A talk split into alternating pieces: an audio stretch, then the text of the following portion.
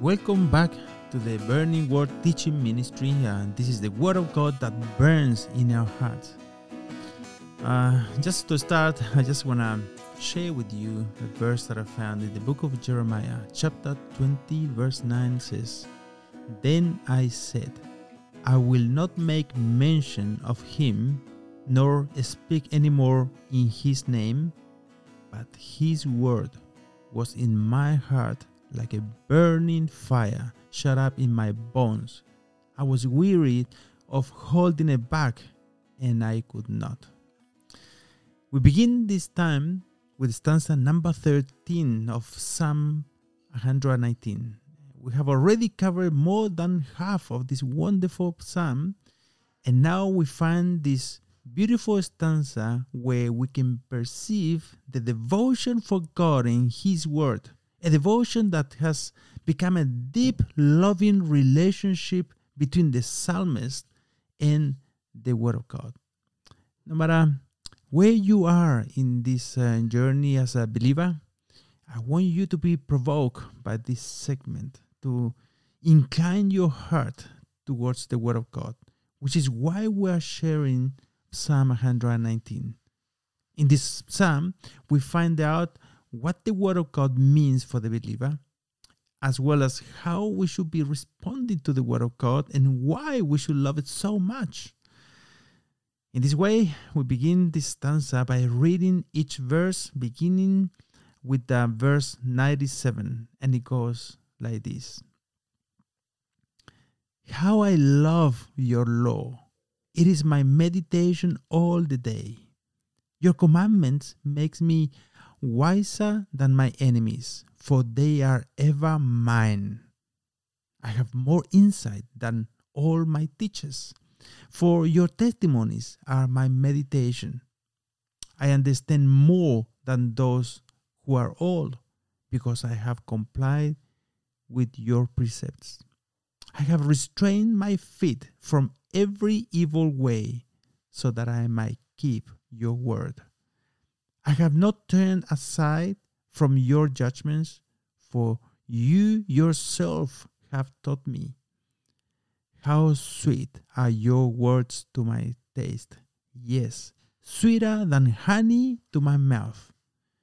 From your precepts I get understanding. Therefore, I hate every false way. The last one, that was uh, verse 104.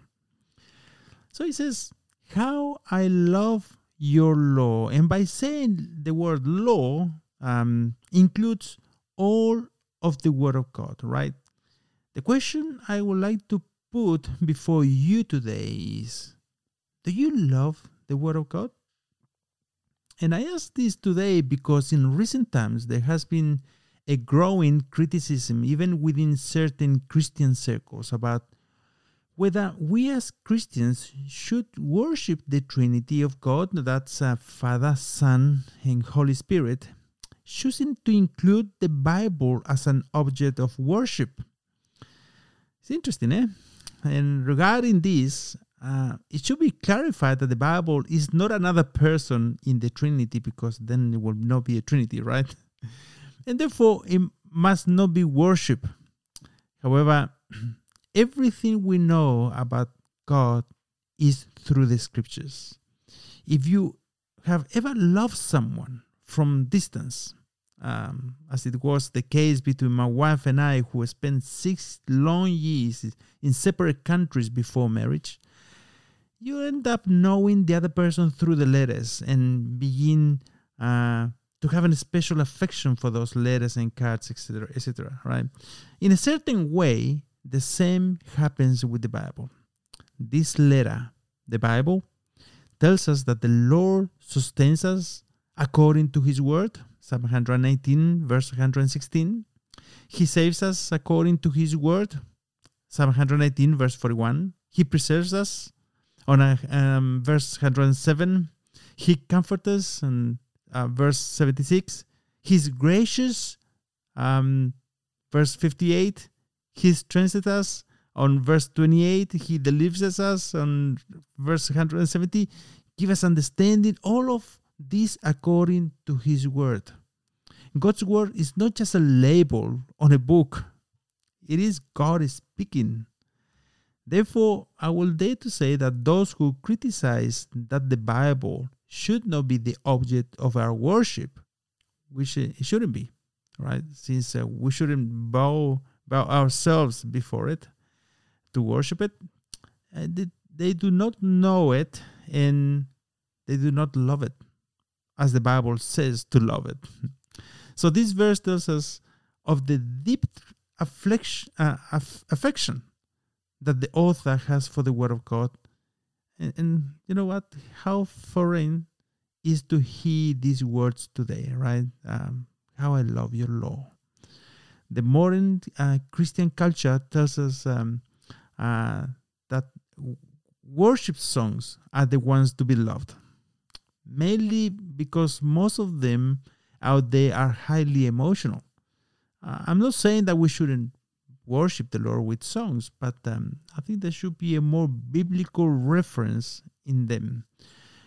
When that is the case, and we have a lot of psalms and a lot of Bible verses uh, inside of the um, uh, songs, we find powerful songs, and, and our hearts will resonate with them.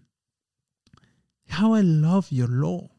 We see in this line the central idea of the whole stanza, and we see in this verse how meditating on the word of God makes the psalmist wise.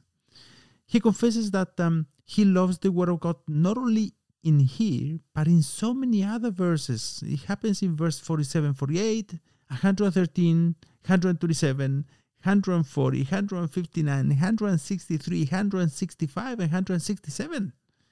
It is evident that God is trying to communicate to us how we, sh- we should respond to His Word.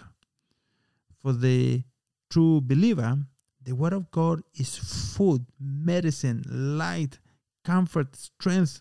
The Word of God is life. It is really, is it really a surprise uh, that the that the psalmist loves so much the Word of God? Maybe some of you are wondering, what is it like really to love the Word of God? The truth is that uh, no one can force himself to love something or even someone, but you can cultivate a love for someone or something. And the first step that I can encourage you with, based on my own experience, is that you come intentionally in prayer before the Lord and ask Him with all your heart to give you a love for His Word, to stir up in your heart something so you can love the Word of God. For some people, the next step is discipline. They know that in order to cultivate this love, they'll need to be disciplined. Invest time and set the Bible in front of them frequently, daily, as it says on uh, Psalm 119, verse 30. Perhaps the next step is to give the scriptures your attention and key. Verse 97 says, It is my meditation all the day. Perhaps uh, part of the meditation is having an ear attentive to perceive the voice of the Lord in the heart. Saying that we love the Word of God is not just a pretty line to paste on social media, but it is a reality about our lives.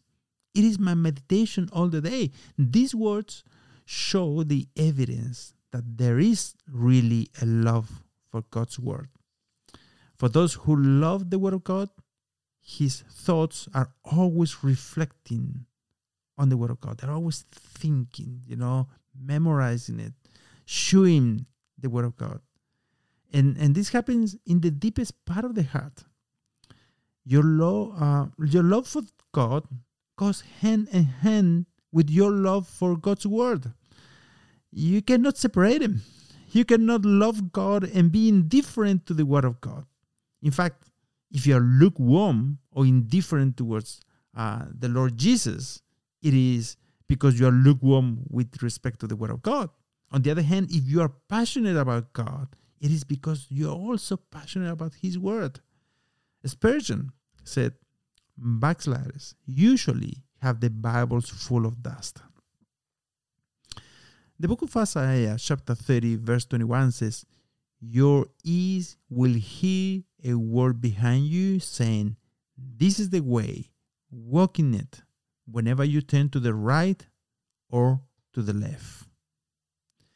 There is also a component of obedience here as well. And um, although uh, God's word expresses that deep love verse after verse, there are some verses more difficult to accept than others.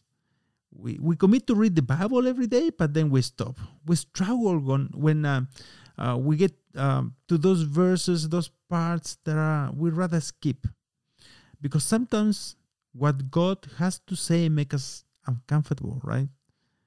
And here's the other factor.